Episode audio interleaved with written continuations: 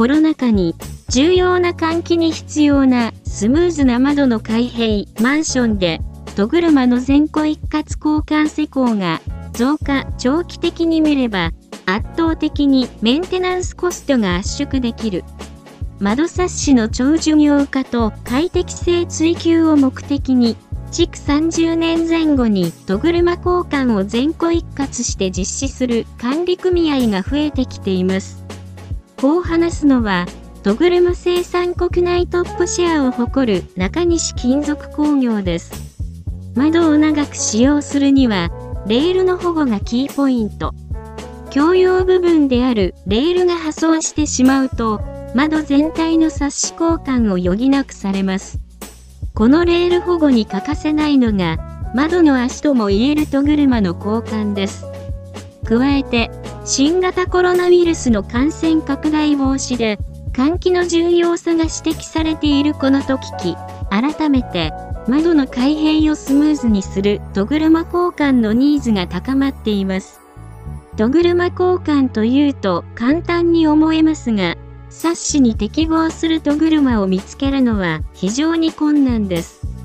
冊子の戸車は世の中に1000種類以上あるとされています。冊子メーカーの統廃合から製造中止、廃盤となった戸車も極めて多いです。既存冊子に適合した戸車を選定するのは難しいのはそのためです。室内リフォーム工事をした際に住民が窓の開閉が気になったので業者に依頼し、戸車交換を行っていました。専門業者ですら、戸車については適合商品をつけるのが難しいという証拠でもあります。その点、中西金属工業製造を中止、廃盤となった戸車をオーダーメイドで製作するため、どのマンションでも適合品での交換が可能なようです。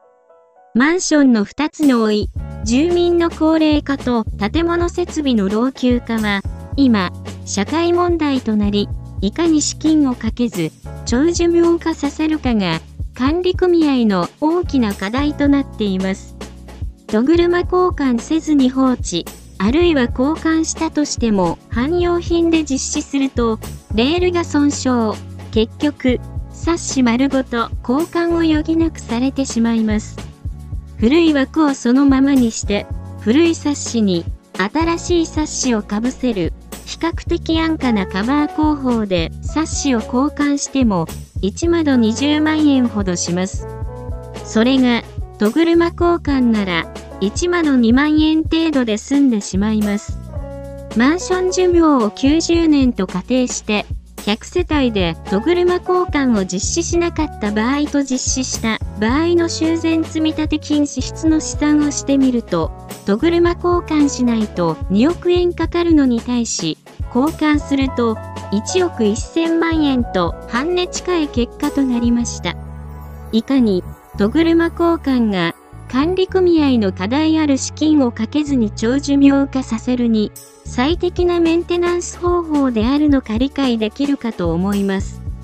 窓の開け閉めが重たい、開閉のたびにギシギシ音がするといった声から、中には開閉を諦めた住戸もあります。窓の開け閉めは、マンション生活の快適性に直結します。